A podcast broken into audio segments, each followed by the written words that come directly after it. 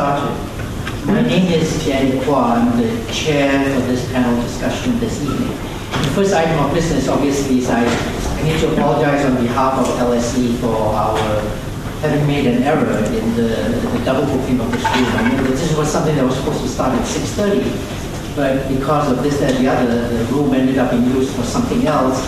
My impression is that there's been an epidemic of double bookings throughout the school, so we've not been singled out. It's simply a problem with the booking system. But so, starting to half an hour late, nonetheless, welcome everyone to this evening's civil panel discussion, Confucius Institute for Business London panel discussion. We're very happy to have, and I'll introduce say more in a minute, Tom Harris, Sir Thomas Harris, and Stephen Carey, who are up here on the panel, and we're going to discuss China and its new leaders, how it matters for global business. Now, as many of you will be regulars here at LSE, you know that we are perfectly okay if you want to bring up your smartphone or your iPad and tweet. As the evening proceeds.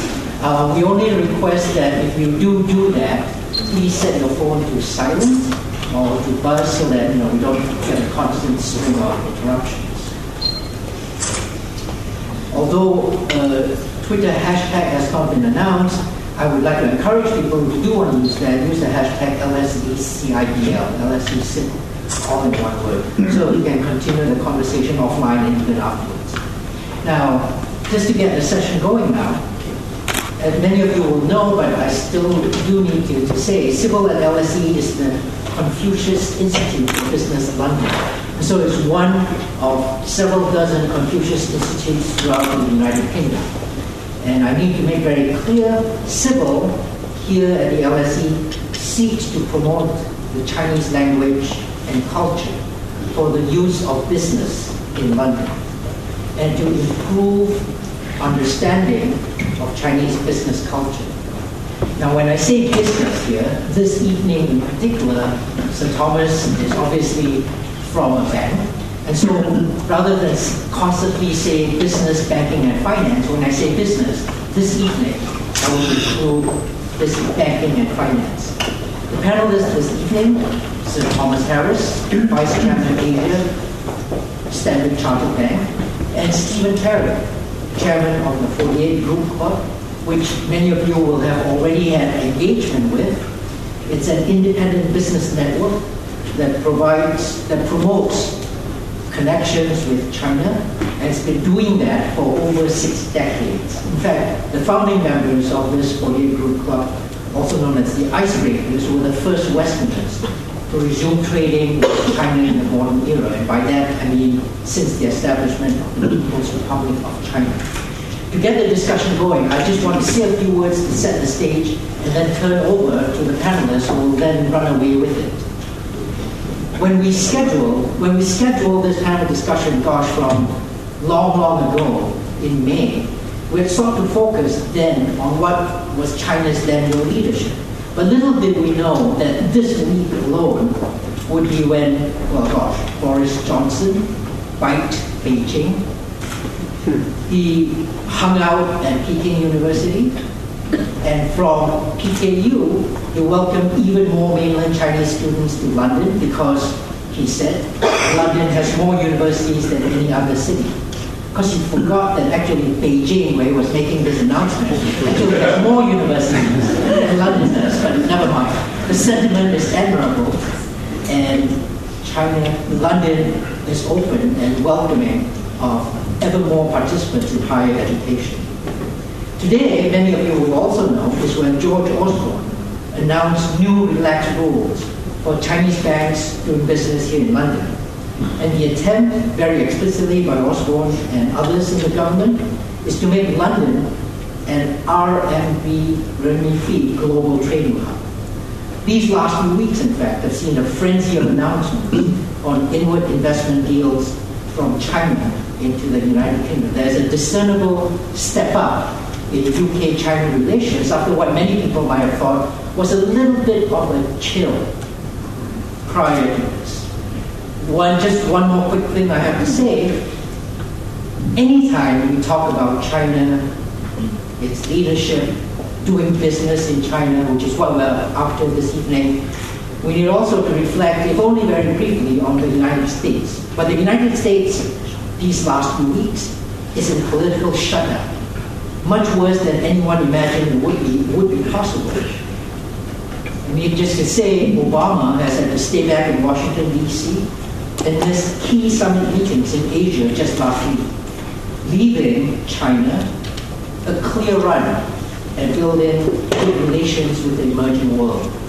Many U.S. allies in Southeast Asia are now openly wondering if there can be any counterweight to China's influence and power in that region. China's president this last week became the first foreign leader to address the Parliament of Indonesia, a country that until very recently had prided itself on its special connection with the U.S. president. Now, all this is background. We're not here to hash over background or to discuss geopolitics, but to think through how global business engages with China. I have to say up front what I had planned to discuss at this meeting way back in May now seems pale and insipid compared to these exciting events during this last week. So with that, as a memory of a distinct backdrop to what we're going to say, I'm now going to turn to the panelists. And I'm first of all going to ask them to give a short opening statement based on, if they wish, a personal encounter with China, Chinese leadership, global business, business in China. There are official accounts of events that we will all have heard, but I thought that in this nicer, intimate setting, we could hear a personal statement from each of our panelists. And then after that, I want to try and guide the discussion. I don't think I can do more than a point, because many of you will know these are two very powerful personalities. I've got sitting up here on the stage, and no matter what I say to them, they're going to do what they want to do. So I'm going to try and point a little bit of the discussion where we're going to go. Again, with a focus on China's leadership and global business. But after that, I apologize for getting rolling and able recently, the last few minutes to start, but provided we have time, we very much hope we do. I hope that we'll be able to have an active Q&A session and engage the audience as well. So let me turn now to the panelists. So first I would like to begin with Stephen Carey, who I've already introduced as the chairman of the 48 Group Club. Stephen, if you could... Tom Harris for me. Tonight is a night for breaking rules. As they said in Big Bang Theory, it is anything goes Tuesday. So it's anything goes Tuesday. I would like Stephen to go first. I would like me to talk to make a short opening statement based on a personal account before we then dive into the first of all, Danny, thank you very much indeed for inviting us here and for being here yourself. I have a great... Can you hear me? Is that okay? People outside here, so that's very good. I remember coming to one of the early LSE forums and hearing you speak about the trade deficit between America and China, and you gave an analysis of the background of that deficit and how it had previously existed in between Asia and America.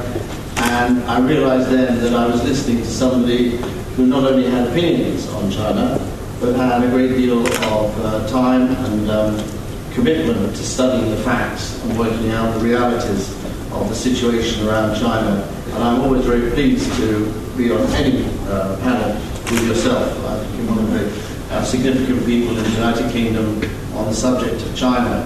I wish I could say the same for Tom. Tom I've known for many years. For those of you who understand football, I'm an Arsenal supporter and he's a person. And that difference between us is probably goes along with this. Every single issue that we get with. Tom is somebody I've known for many years and had great respect for his long time in government service and then in the world of business. And while we may disagree about some aspects of the development of China, what Tom has to say is an exciting part of the debate, because one thing's for sure is nobody knows the answers, and the answer is the best found through an engagement of different ideas. And I'm quite sure we'll get some of that to the slides. And I love your Confucius Institute. It brings together people in informal and changing times, literally. And I always enjoy coming to your events. And the LSE is a very special place for me, because I was here when it was occupied. So I've given away a little bit of my background in politics. I think, just by way of an introductory personal statement, I've done most things with China in my work career. I've traded commodities with China. I've developed consumer goods from China to the British and American markets. I've consulted on long-term strategies on China. I've talked on China, thought about China, grew up with China because my father was one of those first people that was there 60 years ago. And I echo what my father said, that there is no such thing as an expert on China, there's varying degrees of ignorance. And he was right.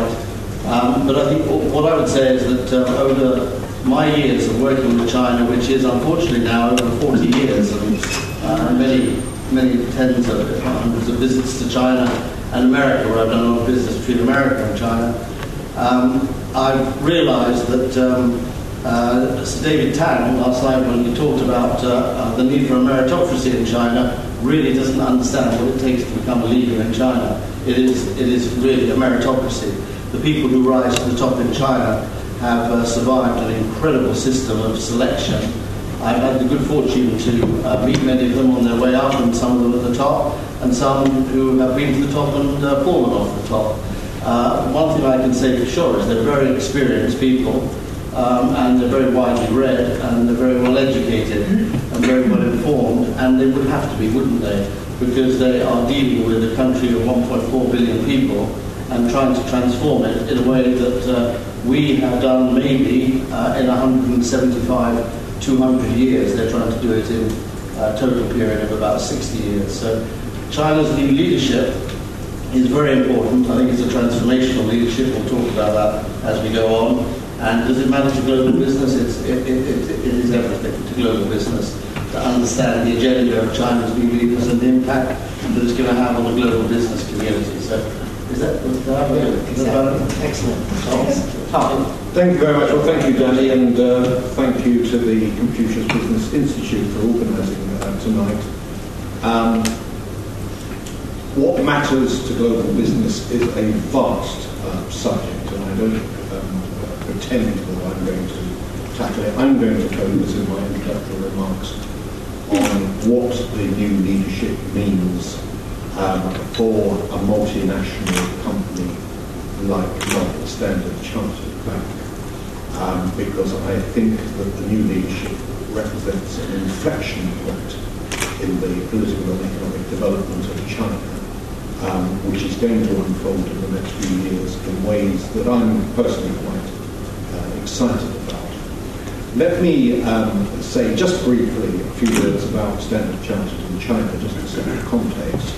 We're probably actually the oldest bank in China. We set up our first branch in 1858 in Shanghai. We've had a continuous presence ever since, but the turning point for us was when China joined the WTO and allowed foreign banks like ours to incorporate, which we did in April 2007. We're now one of the largest foreign banks in China, with about 100 branches and sub-branches in 25 cities. We are a major, major player in that offshore renminbi market that I mentioned. Incidentally, London is there, a global centre. Outside Hong Kong and China, 65% of all the global business in renminbi, offshore renminbi, is now taking place in London. And since we incorporated in 2007, our staff have grown from 2,300 to currently we employ over 7,000. But just to put that in context, all the foreign banks in China put together account for about 1.7% of the banking business. This compares with an average in emerging markets of about 40%. we employ 7,000 people, the four big state-owned banks employ about 400,000 people. So, you know, we, to keep this in perspective, we're still a very energetic, very small player in the market. So our aspirations as a global business developer are to broaden and deepen our presence in the market, and above all to leverage our international network to facilitate China's globalization process. Danny asked us to give this a personal spin, and I thought tonight I wanted to tell you about an event that I found fascinating. So it was at the end of May, I was in Beijing, and I was lucky enough to be invited to the Board of People where Li Keqiang delivered a speech on the role of the services sector now, which banking is the services sector. So it was absolutely fascinating. I just want to draw your attention to one or two things that he said in that speech, because I think in that speech he was giving some signals about the way in which he wants the Chinese economy to be restructured. And you're all aware of the current Chinese government policy to move away from an overemphasis on export. Can you use your microphone? Sorry. Is it off? Plus mine white is not.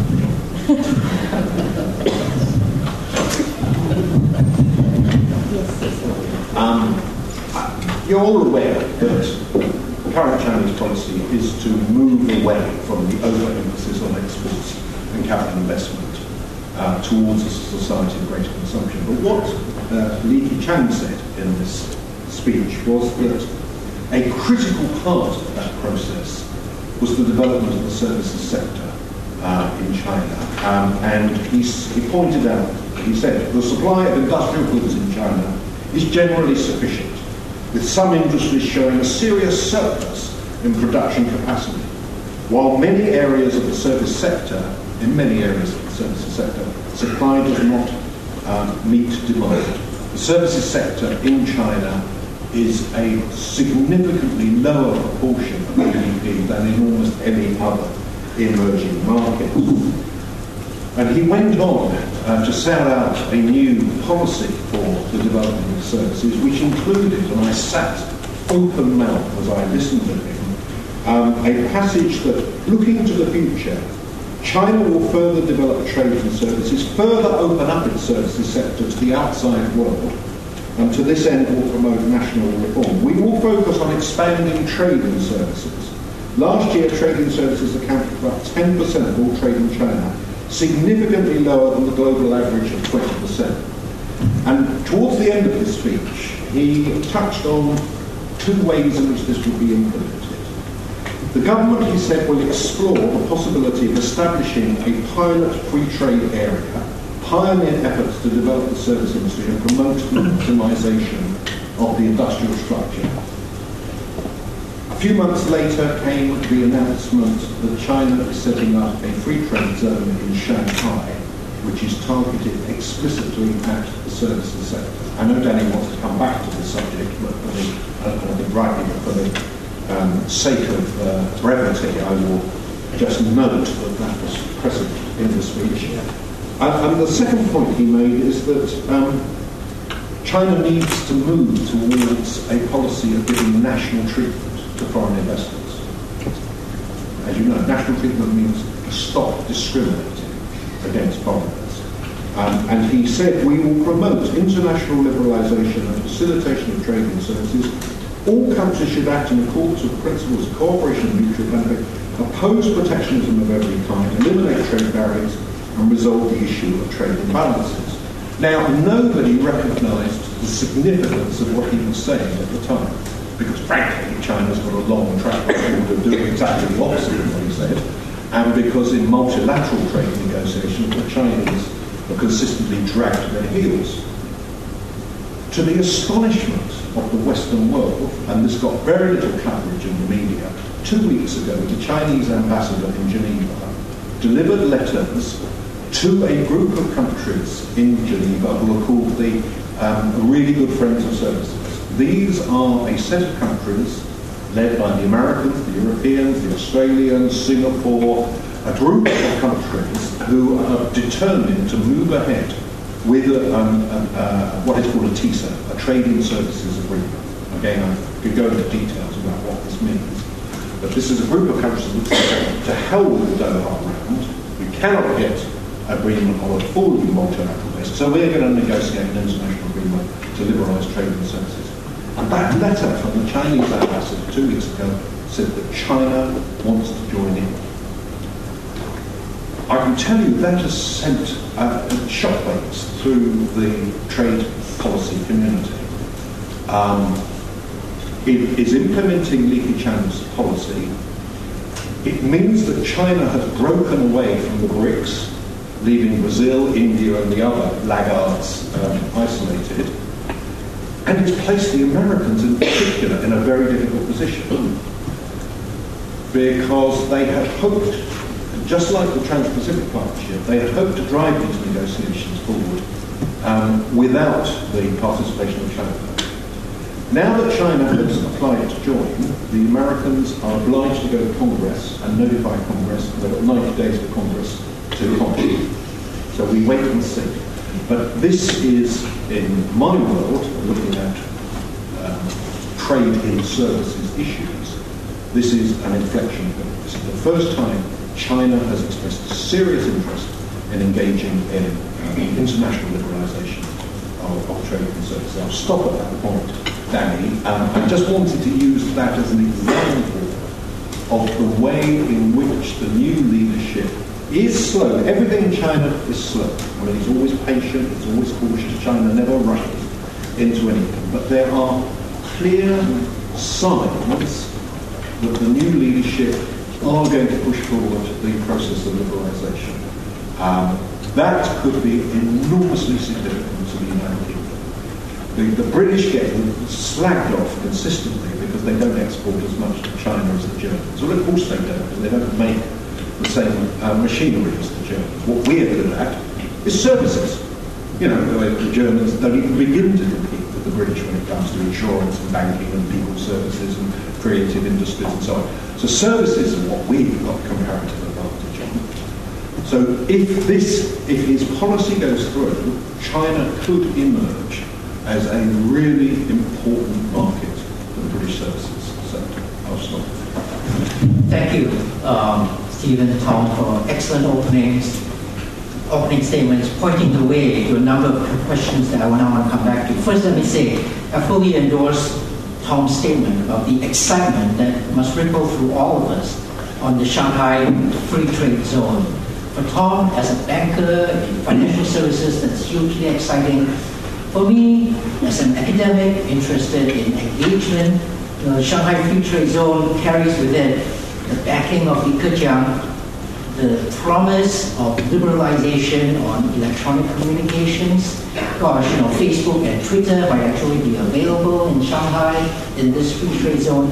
And it's a thin end to a great degree of liberalization, to a point where Li Keqiang and others talk about how what's happening in the Shanghai Free Trade Zone might give us a snapshot of what China is going to look like in the very near future. And it's hugely exciting to think about what it's going to be like going forwards, as well as to reflect on its analogy with the special economic zones that have been set up 30 years ago in Shenzhen and elsewhere, how that transformed China's development process and indeed transformed the global supply chain and manufacturing. So fully, we need to come back to talk about this very exciting development.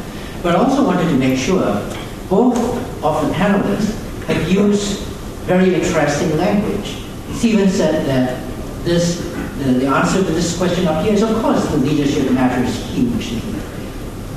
Tom says that, you know, we have gotten to an inflection point in the leadership. Now, for those of us who might be not so much already ingrained in the fine details on high-powered world finance or what's happening on specific areas of business, many of us, when we think about the new leadership, we think about how the 18th Party Congress earlier this year brought in the so-called fifth generation of leaders.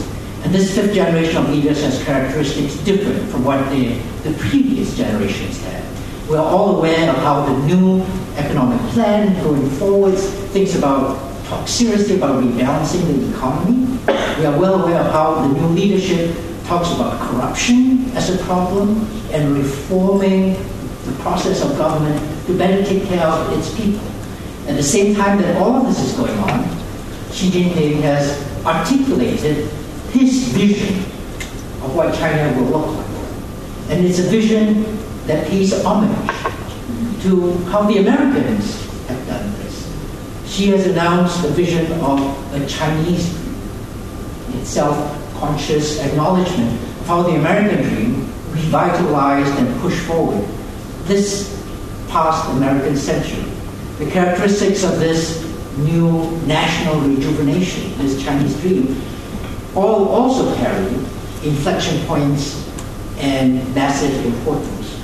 So in thinking this through, what are the characteristics of that dream, what it means to people, how we engage with that as global business people, she has talked about how the Chinese people need to dare to dream, and they need to work to fulfill that dream, and how they need to achieve the 2 100s, becoming more really well off by 2020, the 100th anniversary of the founding of the Chinese Communist Party, becoming a fully developed nation, none of this getting trapped in the middle income trap business for them, but becoming a fully developed nation by 2049, the 100th anniversary of the founding of the People's Republic.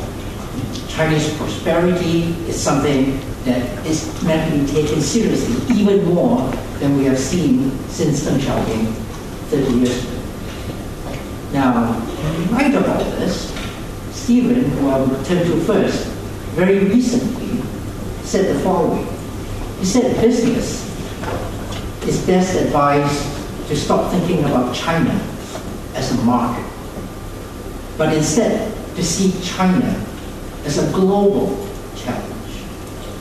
China should not be viewed in one interpretation in terms of what is often promulgated as its peaceful rise that wants to undertake economic relations alone, but in Stephen's words, China needs to be viewed as a global challenge. Now, I would like to first of all invite Stephen to reflect a little bit on this, how he sees this particular connection, and then I will take the discussion forwards and talk about services in Shanghai. First of all, can I say, I'm getting worried, I agree with everything Tom said. You know, it's in the last. Now's the time to strike on football. 1-0. Anyway, I just want to, Danny, what you said was very important, the 2 100s. The second 100, that is 2049, is the creation of a modern socialist country. Modern socialist country. And you have to ask yourself the question, what does the inflection point mean? And what does modern socialist country mean? And I just want to link those 2 points before I come back to the global business challenge, which you asked about. The market economy is there to stay in China. So the economy is going to consist of corporations. There are 2 types primarily of corporations in China, state-owned corporations and private sector. China is beginning to lay down the foundations now for the shareholding structures of a country that will exist in 36 years' time. So the steps that are being taken now are of critical importance for us to understand what socialism in China means. And I would hazard a guess that it's not very different from the phrase which I use. I'm sure it's not an original phrase, but a phrase I use called responsible capitalism. And what is responsible capitalism? Responsible capitalism is because the days of capitalism that Marx wrote about, when individual entrepreneurs exploited their workforce to make a profit, hardly exists today. Today, most businesses are controlled primarily by pension funds and insurance funds and other form of funds. They're quite socially owned organizations. They're not socially run. They're run to make quarterly profits. And the workforces that used to exist in those days that labored with their hands hardly exist today because of the advent of technology.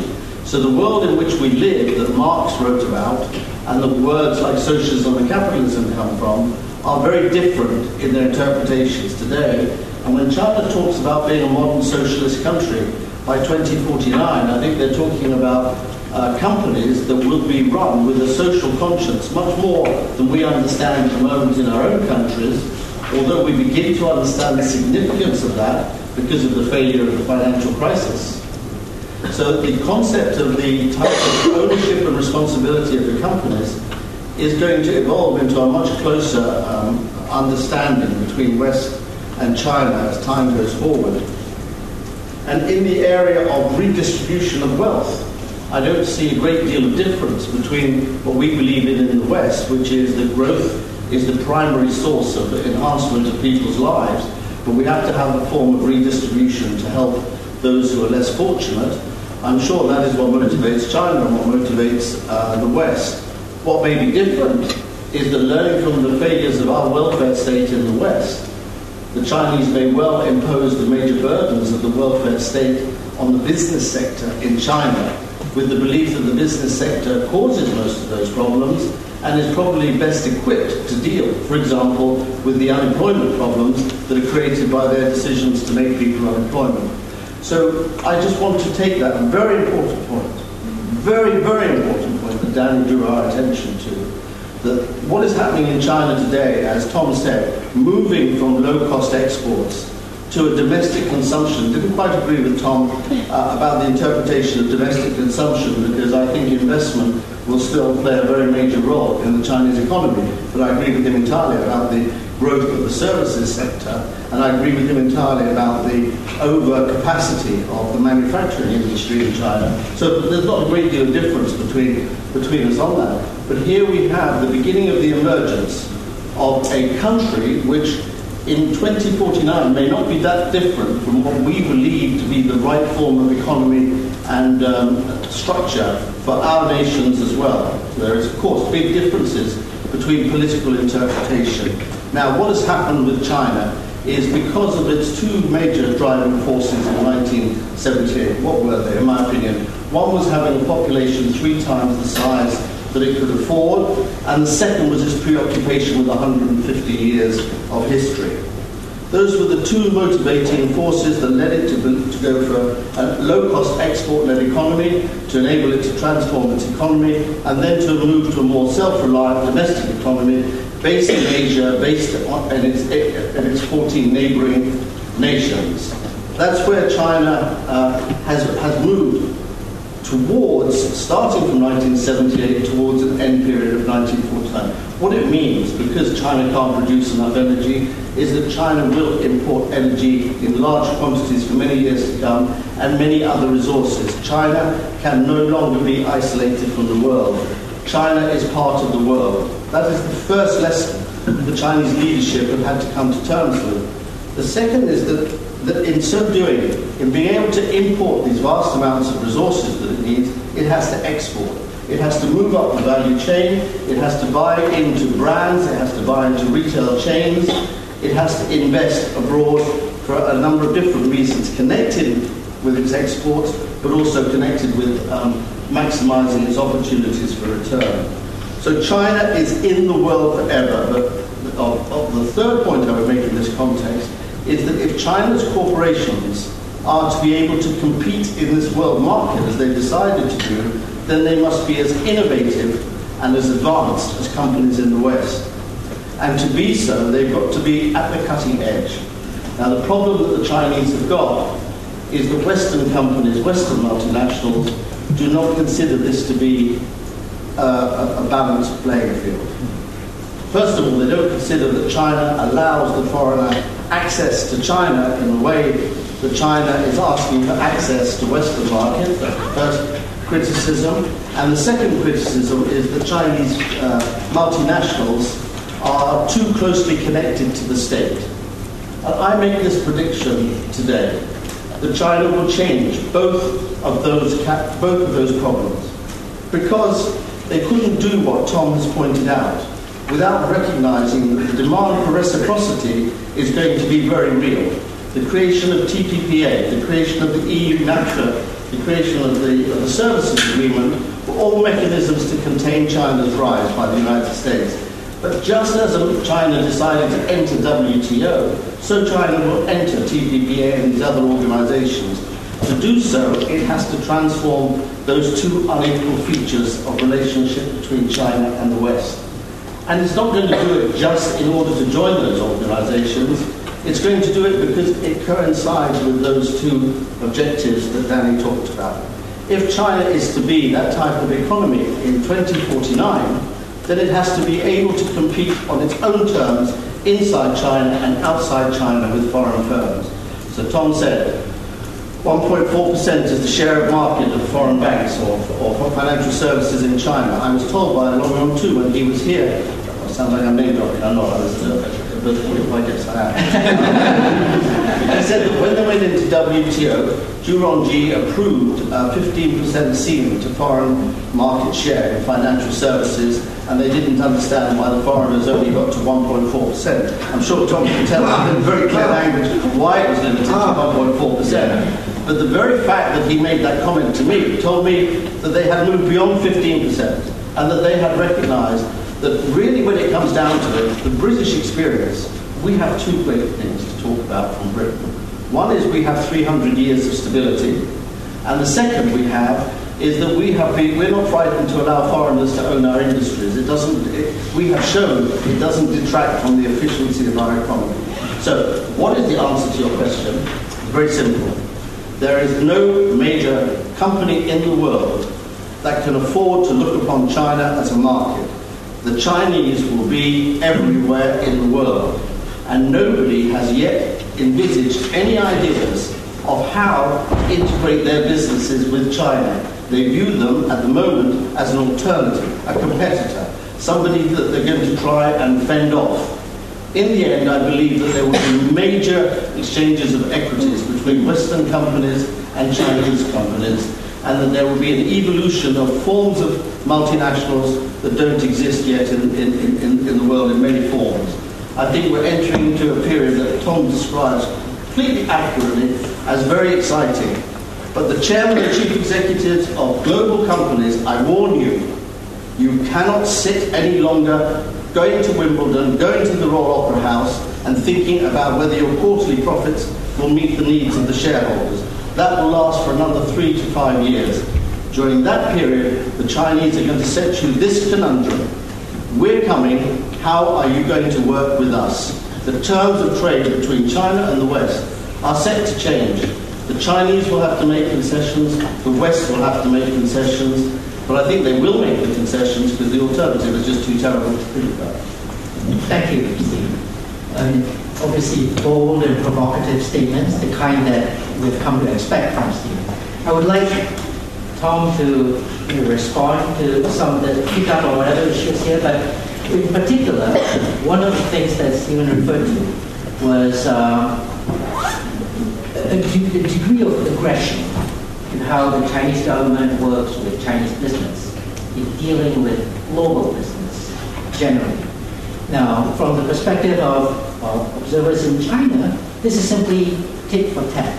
What Stephen describes of the United Kingdom being extremely open actually makes the United Kingdom quite an outlier relative to the way the rest of the world does business. When Chinese business, Chinese technology companies, Chinese natural resource companies seek to do investments, collaborations in the United States and elsewhere, they are often slapped down for reasons that I think many economists would consider as simply protectionism. But obviously this happens all around. So I would like, I know that this is something that Tom has thought about and discussed. Western firms' complaints about discriminatory, regulatory, and antitrust enforcement within China, how this meshes with the vision that the new leadership has announced for China's achieving the 200. Well, of course it doesn't. The widely held perception of Western business operating in China is that they are discriminated against. I've got a clip in here from the Financial Times of a few weeks ago. The American Chamber of Commerce in China complaining about restrictive policies which its members were forced to deal with, the ambiguous, overlapping, conflicting and irregularly implemented regulations, discriminatory policies favoring domestic companies, David Guccino, the 700th member of the EU Chamber of Commerce, yesterday calling for a vast ceiling of political control of the business environment. That is the view of Western business trying to do business in China.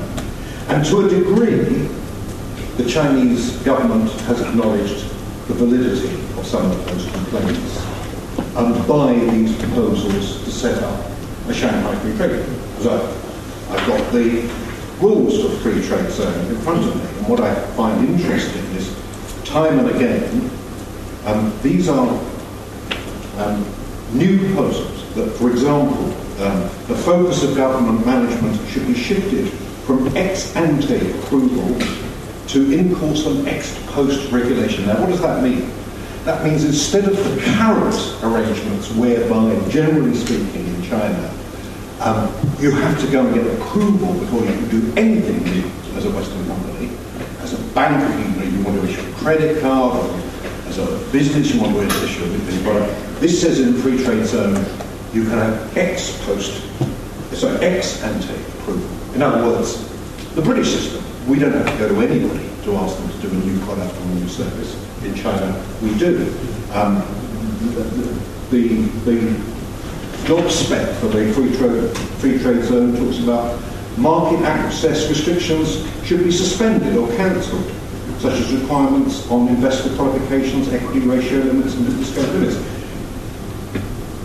Implicit in that, of course, is that in the rest of the Chinese market, those freedoms don't exist. So the very fact that Li Keqiang is proposing this free trade zone suggests that there is some substance in those Western business complaints. But let me make another point.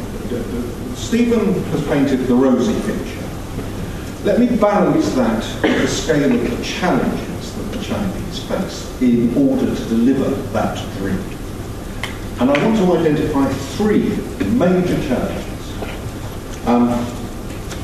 Stephen described the new management-controlled corporation. Now, in China, that is an extraordinarily difficult thing to achieve. At the moment, over 40% of output is not from management-controlled corporations, it's not from private sector companies, it's state-owned enterprises. State-owned enterprises which have extraordinarily close links with local, regional and central government, extraordinarily close, who are used to being subsidised, who are used to being pampered, and a lot of evidence that they do not generate a return on their investments that even justifies their existence. Now, you're going to have to change that. To achieve Stephen's dream, 40% of the business entities in China are going to have to be completely changed. The second big headache facing the Chinese is that that system is based on a financial system of what's called repressed finance. What does that mean? It means that Chinese citizens are extremely limited in where they got their savings.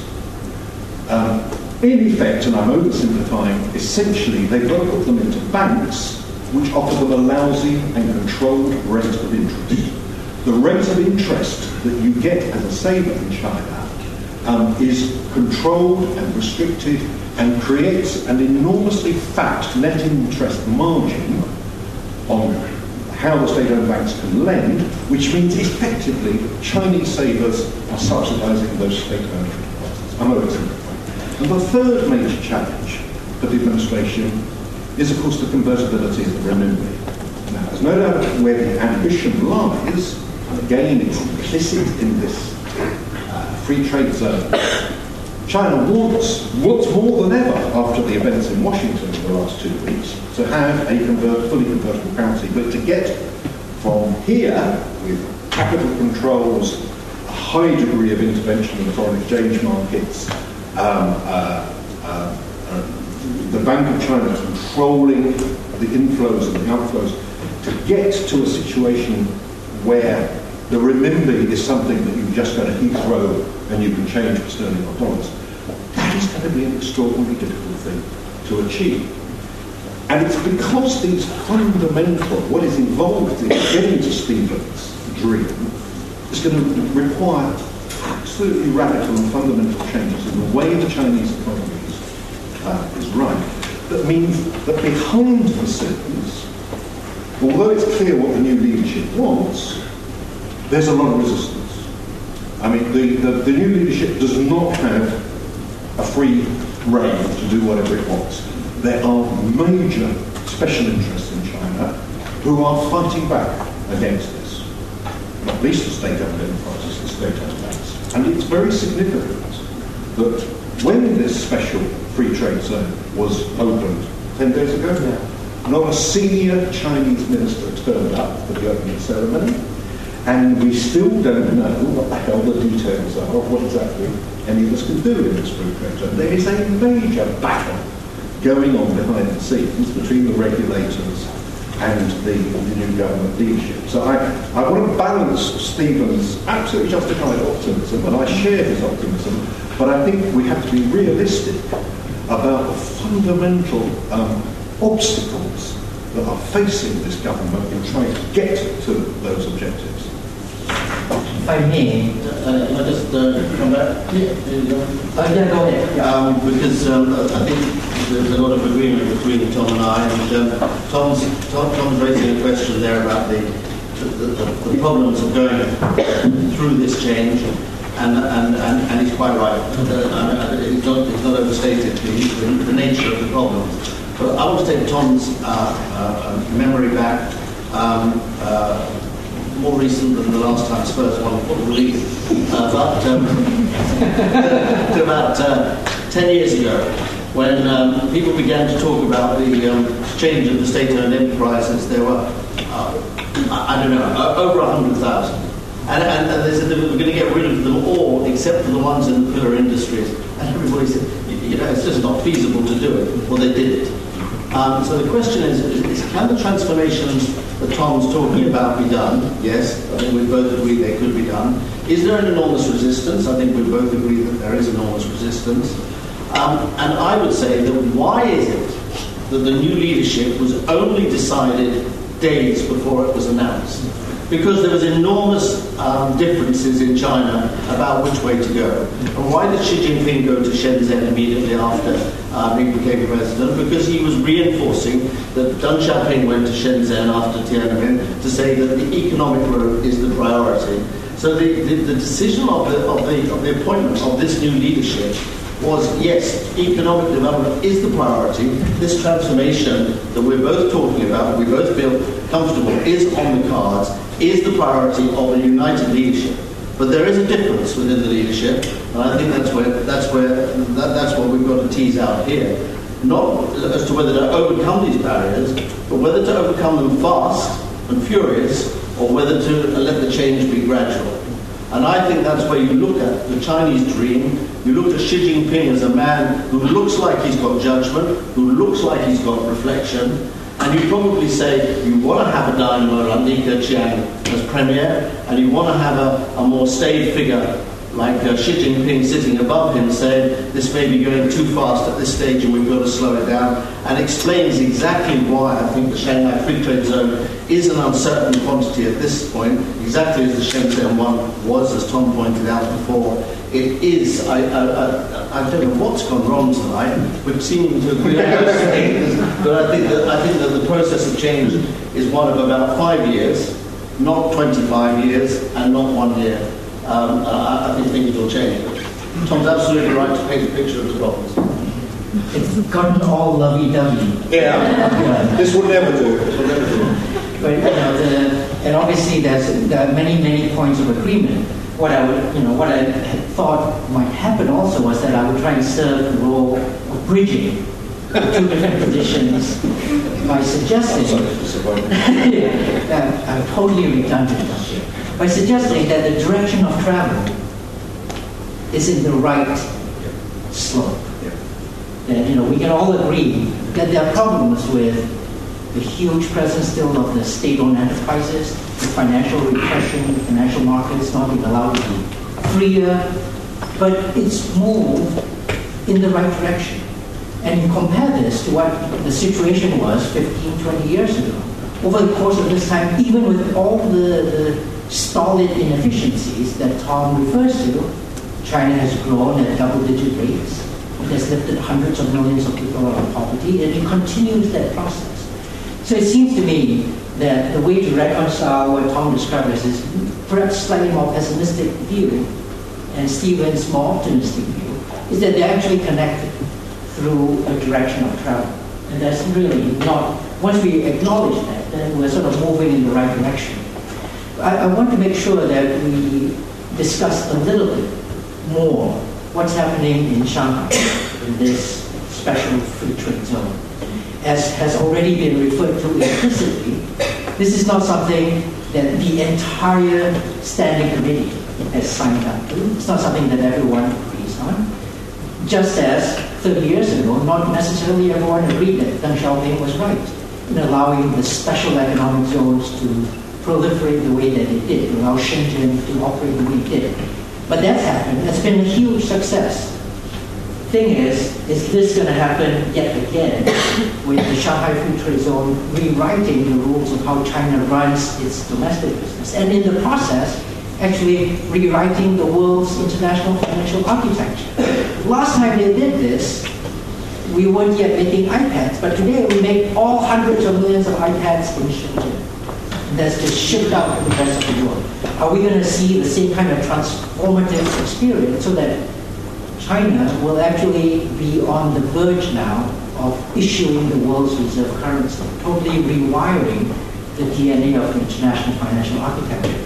Right now, the numbers are measly. China's RMB is not used hardly at all when you think about how it compares to the US dollar and the euro. But it's small steps. And it's more likely now than it was before. But I would like to hear the views of the real experts. How nice to you, whether we're going to set to see this kind of transformation.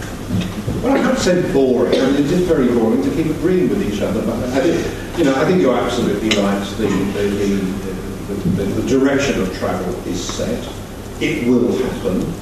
I find it inconceivable that any Chinese administration could reverse the process of internationalizing the renminbi. I find it inconceivable that anyone would seek to freeze the current system of financing within the domestic economy. So I think perhaps they're right. But equally, I think Stephen's right. This is not going to happen over 1 year or 2 years. He talks about 5 years. Who knows? He's absolutely right. Because I want to be controversial and provocative, because I hate agreeing with everybody. Let me point out to you, though, Danny, when you talk about the astonishing achievements of China over the last 20 to 30 years, we've got also to acknowledge that the next 20 years will be completely different. There are a raft of macroeconomic and demographic factors, which means that the next 20 or 30 years are going to be much, much more difficult for any Chinese administration. Just start with demographics. We are now at the end of the process of significant growth in working-age population in China. The working-age population in China is now starting to decline, and to decline quite rapidly. We are going to see over the next 20 years the emergence of a vast population of hundreds of millions of Chinese who are over the age of 65 and don't have a family to support them. In other words, China, to use the old phrase, is going to get old before it gets rich. And no major economy has ever faced that problem. I was talking to somebody who's doing a PhD at Cambridge on migration. Effectively, we are at the end of that process that has served China so well, of taking the peasants off the land, shipping them thousands of miles to Shenzhen and Guangzhou. We're coming to the end of that process. Those great untapped pools of labour no longer exist. Factories are either having to move to the west, or they're having to move to Vietnam or Bangladesh or Indonesia. So the state of the economy, the society in which the new leadership is going to have to be operating, is going to be much less favourable to change than it was in Deng Xiaoping's time. In a sense, Deng Xiaoping's reforms went with the flow. They had democratic dividends. They had ample labour. It's not going to be like that in China in the next 20 or 30 years. China's one thing, another demographic factor in China, which is going to have a very significant effect on all aspects of Chinese society, is the gender imbalance. You know, we now have 120 boys for every number of girls in China. Now, what sort of society? With the traditional Chinese culture, the emphasis on the family, on marriage, on children, how does society adjust when, such a large proportion of your male population will no longer be able to marry? This is all new territory. Absolutely. Huge, profound problems. Stephen, can I get you to say some words on this, on what Tom has just injected into our discussion? I was just reflecting on the gender imbalance and our relative experience on that.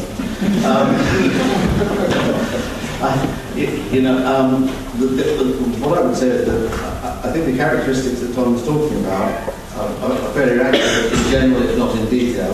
And that's not a question of detail, it's just that I wouldn't like to question the detail, the numbers that he's implying. But the Chinese party has shown a great deal of ability to anticipate problems well in advance and plan for them and deal with them. And I have my thoughts about what I would do if I was running a country with 1.4 billion people and I only needed 700 million, and I didn't believe in early termination of life. I would have a lot of strategies in mind as to what I was going to do with all the problems of population and ageing that Tom rightly points out. I think where we probably maybe have some philosophical differences, I have a greater belief in the ability of the party to think through and anticipate and deal with these problems that we both agree are there. I think it's what is interesting beyond that is, and Tom hasn't mentioned, and I'm really very surprised he hasn't mentioned it, seeing as I'm sitting next to him, is the question of political system and accountability that will arise in this changing period as well, because I think that's the other challenge that the Chinese leadership has to take. They're now in a situation where I would say that they're challenged by money. Money has corrupted the soul of China, and the Chinese people are turning around saying, this isn't quite the country we thought we were. We're not quite the civilization we thought we were. We thought we were kinder, more caring, and more sharing than we appear to be. We've become a French red wine society, and somehow we don't like it very much. And while Bo Xilai was hung out to dry, and was probably rather foolish in the way he behaved, and maybe got where he deserved to end up, and let's not talk about him at all, that there was resonance in what he was saying about the civilization of China that affected many other people's minds. And that is what the Chinese dream addresses. I think it is probably the most important question. The party has to connect with the people and the people's aspirations, not for raves into the middle of the night watching the moon go down, whatever it is that the Westerners do in Thailand. I'm too old to but the idea of a society that is balanced, that is enjoyable, that is fun, that doesn't spend all its time studying for exams and working 60, 70-hour weeks. The Chinese people have an aspiration to a civilized life and an enjoyable life, and that means the party has to have a relationship of accountability with the people that is at present done on the basis of acceptance, not on the basis of formality. And the formal system probably won't transform this sense of a need for the party and the people to be united in their goal. But I think Xi Jinping is being extremely brave in producing the Chinese dream. And actually, I don't think it's got anything to do with Xi Jinping. I think it is to do with the party, recognising that the challenges of connecting between the people and the party are of such importance that it has to be documented in a document like the Chinese dream that will throw up the questions of accountability. The Chinese, rightly enough, I'll stop quickly. Our system has shown them, by what's going on in America or what goes on here in the UK, our system of democracy doesn't produce the long-term growth and development that we want in our societies. Well, we don't want the type of system that the Chinese have. That's not for us. We've left that behind a long time ago. So what is the type of systems, democratic systems and accountability systems of the next 50, 100 years are being thought about in China? And I would rather George Osborne was going over to China saying, please tell us what your ideas about a welfare state are. Please tell us how you're going to fund it. Please tell us what share of GDP the state will be. Please tell us how you think you're going to deal with accountability, with rule of law. How are you going to share the benefits of this society? We want to know what you're thinking about so that we can get some ideas for ourselves. I think the process is beginning to turn. From Chinese being the students to Chinese perhaps being the teachers. They'll be very modest as teachers, but the issues are very really there, and are very big and substantial. I think we've talked enough, haven't we? Very good. We began with a discussion that I thought could be focused narrowly, if you can say narrowly, I mean, any time you talk about China, on global business and leadership. But obviously, we've expanded into huge other areas, huge other domains, accountability, gender imbalance, demography. I just feel re-energized, as if we were just beginning this conversation rather than ending it. But I'm afraid that I do have to do the latter. I do have to end this discussion. If we may, can I just have, are there questions, one or two questions? Oh, we must have that question. Yes. Yeah. One or two questions for our panelists. So I'm going to begin with the woman in the scarf. And is there could invite you to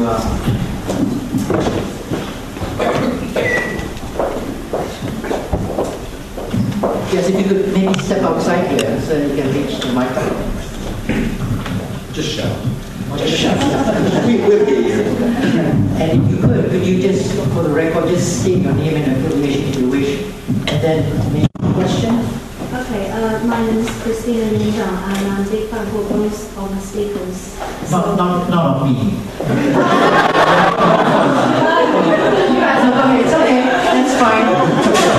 I can take it. Not to worry. And I think for the Shanghai Free Trade Zone, discussion of obviously when it was originally started, there has been a lot of discussion, especially in Hong Kong. I mean, when Li Keqiang started saying, when this is really in full implementation, how Hong Kong is going to position its global competitiveness.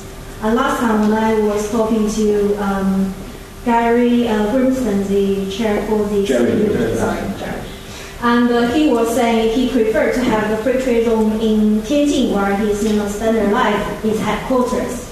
So my question is, how quickly do you think this kind of free trade zone, special agreement could potentially spread out not only in Shanghai but other parts of the world? No, in China. Yeah. They don't need it in other parts of the world.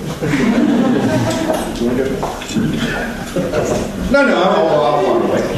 I don't know the answer to that question, and for the reasons I think that Stephen made clear, the speed with which this concept develops will be the outcome of an internal debate going on within the party and the administration, where the direction of travel, as Penny put it, is agreed, but where there will be people who are arguing to go slowly, and other people who are saying, no, we can't. And I don't know how that is going to pan out. And you're absolutely right. I mean, there are people in Hong Kong who are sucking their teeth and saying, oh my God, this means that Shanghai will become a major competitor of Hong Kong. I think those fears are overblown. For two simple reasons. I think for the foreseeable future, I think Hong Kong has two major competitive advantages, and I don't see those disappearing.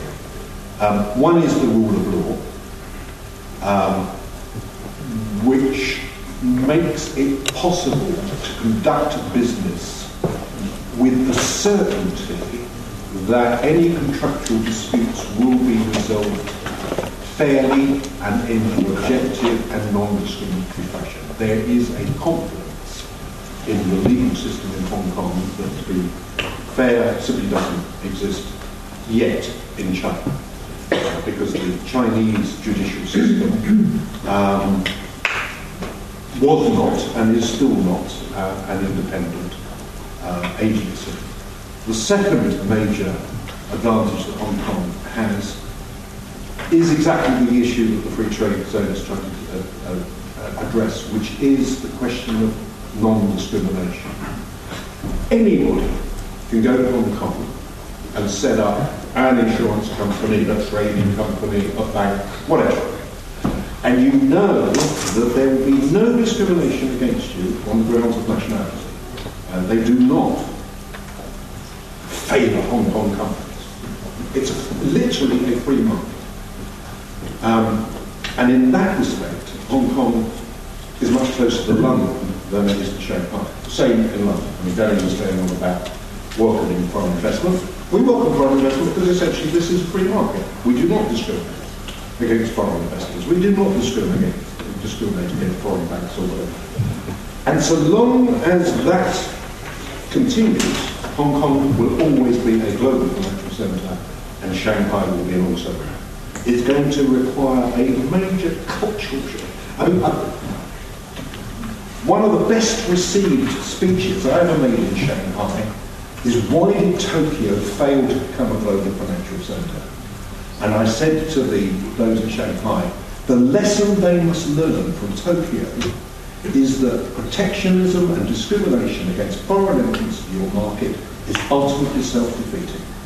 Tokyo could have been Asia's global thing. Tokyo could have been the New York of Asia, except the Japanese could not bring themselves in the critical days to treat everybody equally. And that is the challenge that Shanghai will face. Can Shanghai bring itself to treat everybody the same as they do in Hong Kong?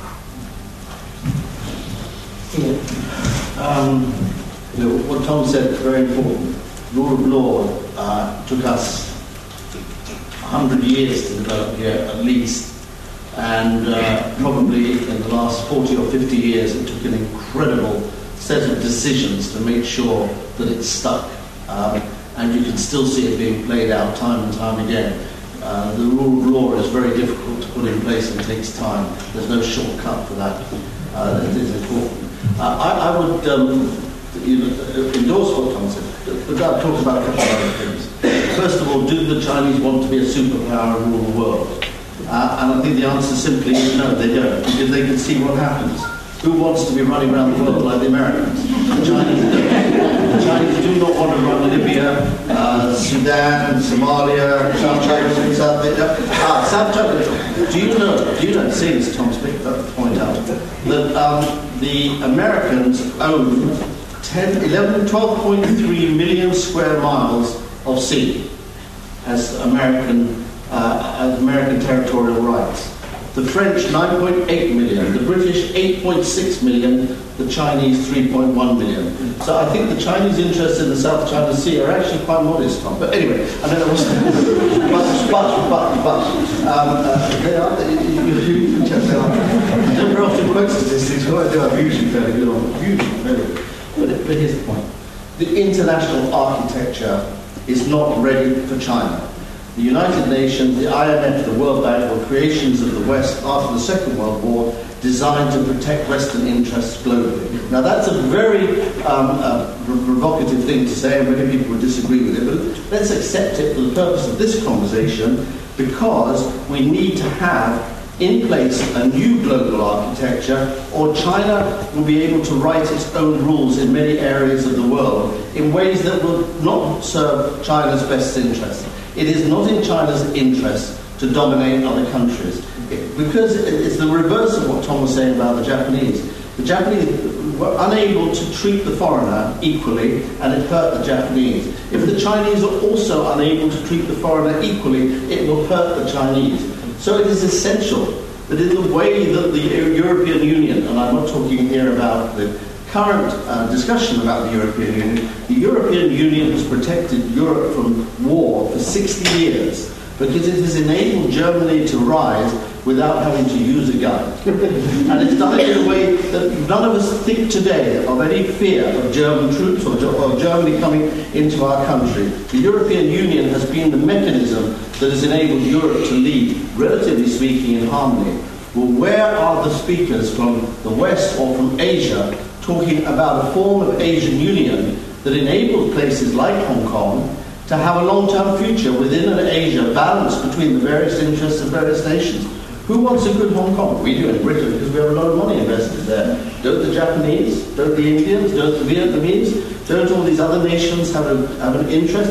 And similarly, don't the Chinese have an interest in sharing a capital, a centre like Hong Kong with all these other nations, being able to trade together without fear of being imposed upon by the power of one nation?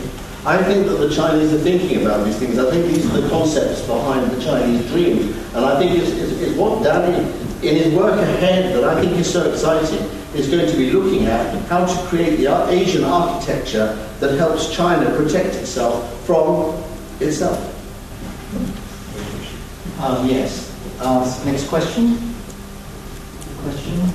Okay, come over here, please. Yeah, it is. Do you want me to stand up or? If you like. Sure, you should this way. Okay, well, yeah. I'm sorry, sir. My name is Nate, and I was listening about all the examples you gave about how this new China era is going to appear, so much opportunities for the UK. But I would like to know if you have seen it, how it will affect other parts of the world, like Latin America, which is a very important partner. I mean, for us, China is a very important partner, especially I come from Peru, so China for us is vital in terms of exporting copper. So how does this new leadership and how this Shanghai Free Zone is going to affect Latin America? Have you maybe taken some... Well, I don't think the free trade zone is going to affect Peru. Okay. But I do think the opening up of those new South-South corridors, from Latin America to China, from Africa to China, from the Pacific area to China, are immense importance and have transformed economic prospects in a vast swath of the developing world. Last week I was in Indonesia, which is probably one of the biggest exporters of raw materials and commodities in China. And because China has caught a mild cold this year, economic growth has gone down to only 7.5%. I mean, poor things. But Indonesia has been having a bad bout of flu this year because the reduction in growth of exports of coal and other raw materials to China has had an impact. So yes, a lot of emerging markets are now heavily dependent on the Chinese market. I tell you what really gives me pleasure though, it's not, of course it's a wonderful thing when you see countries like Peru or Brazil or whatever prospering, but what has given me enormous pleasure is to watch the role of China in Africa and to see the way in which the Chinese have upset the colonial, paternalistic attitudes of the West towards Africa and given Africans a choice. And I can tell you, I was involved in dealings with Africa for many years, and I was ashamed of the way in which we used to talk to Africans, and we used to tell them what they had to do or not do, and we used to use our aid program to cajole them, to force them into doing things that they didn't otherwise want to do. And the Chinese have come along, and I'm a great believer in competition. I think competition is a wonderful thing, and having Chinese competition in Africa, I think, has been a wonderful experience for the Africans. Africans have a choice now, where they do business, who they play games with, and I think that's terrific. Very good, excellent. Question. So, from the back, now picking up. Yes. Yes. Hi, I'm George Osborne from Confucius. So I have a question for Danny. I wonder if you guys have any sort of way of tracking the media censorship in China in terms of how private or how open at different times. The reason why I ask that is because the new leadership has been working hard on cracking down the corruption and quite high profile ex-governors have fallen from grace. But at the meantime, there is views that saying the tightening on the social media and all the other censorship indicates that there's another round of power play. Your view is. Thank you. Very quickly, my view is exactly as you described. Certainly, the impression that one has from the outside when we read what Weibo says or posters on Google Plus or Twitter itself, when Chinese users get filtered, shows exactly the same kind of the phenomenon that we've described. There's been a crackdown. There are certain keywords that are even becoming ever more sensitive now. But so the sliver of light, the ray of hope is that in all of this discussion about the Shanghai Free Trade Zone, exactly as Tom says, the realization among the top leadership is that you can't just build it and hope that people will come. You've got to give the right culture and the right atmosphere and the right access to information.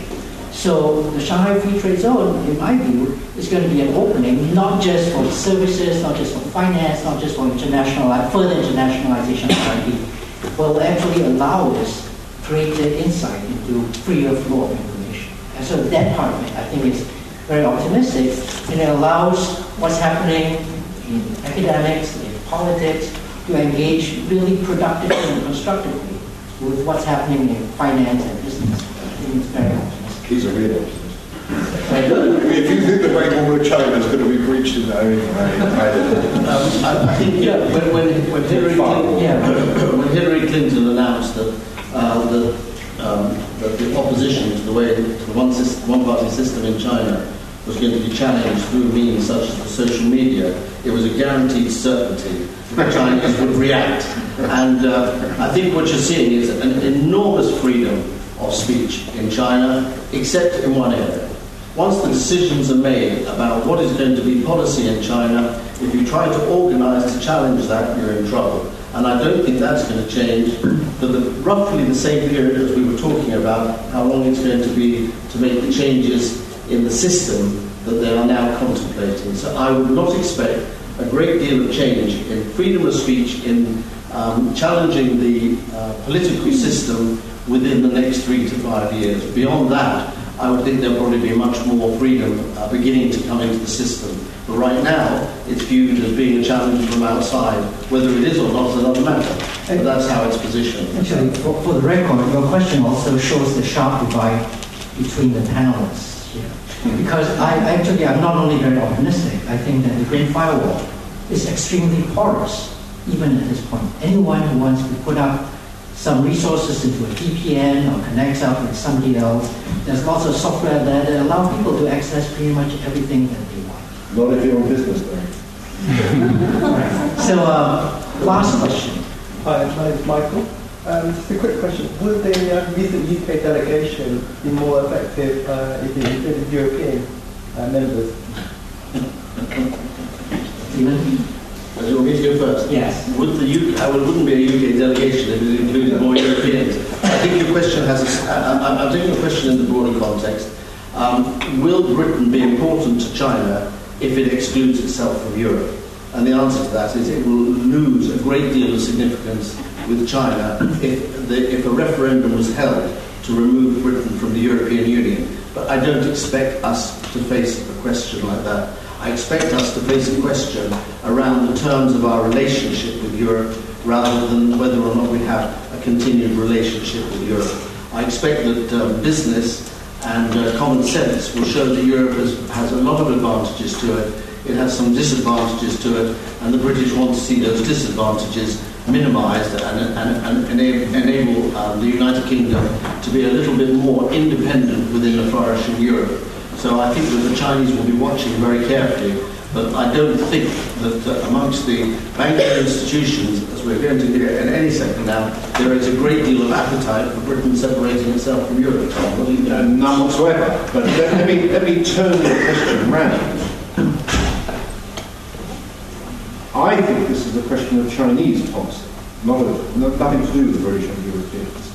China, as a matter of policy, prefers to deal with individual member states than to deal with the Commission and the European Union. China has found it easier to pick off European resistance to Chinese policy on sensitive religious, regional issues by dealing with individual member states.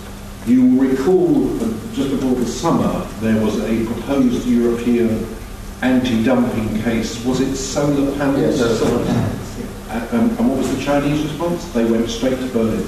They went straight to Berlin and they got Angela Merkel, which is the French wine, etc., etc., etc. So it's not as if there's a choice.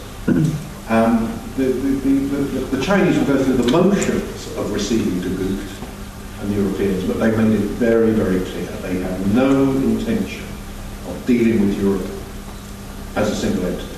They will deal with Germany, with France, with Britain, Italy, whatever, on their terms. And it's exactly the same policy that they have with ASEAN. They will not deal with ASEAN on the South China Sea collectively. Their policy is we will deal with Vietnam, the Philippines, Malaysia, and because the Chinese believe they have a better negotiating leverage in handling external affairs that way than others. Thank you. No, I promised my two panelists that I would let them go half an hour ago, and I've grossly, overstayed my welcome with them, stretched their patience. But, I need to close out the session. Obviously, the way the questions are going away, the panelists are energized in addressing them. We could go on for quite a while. But I do need to bring this evening to a close. So, first of all, I want to thank you all for being here. I want to thank the panelists for the sterling way in which they conducted themselves. No fist fights have broken out, nothing like that. So, it's scary. Okay. So, but before we all go, if I could invite you, the audience, to join me in thanking our speakers for an excellent.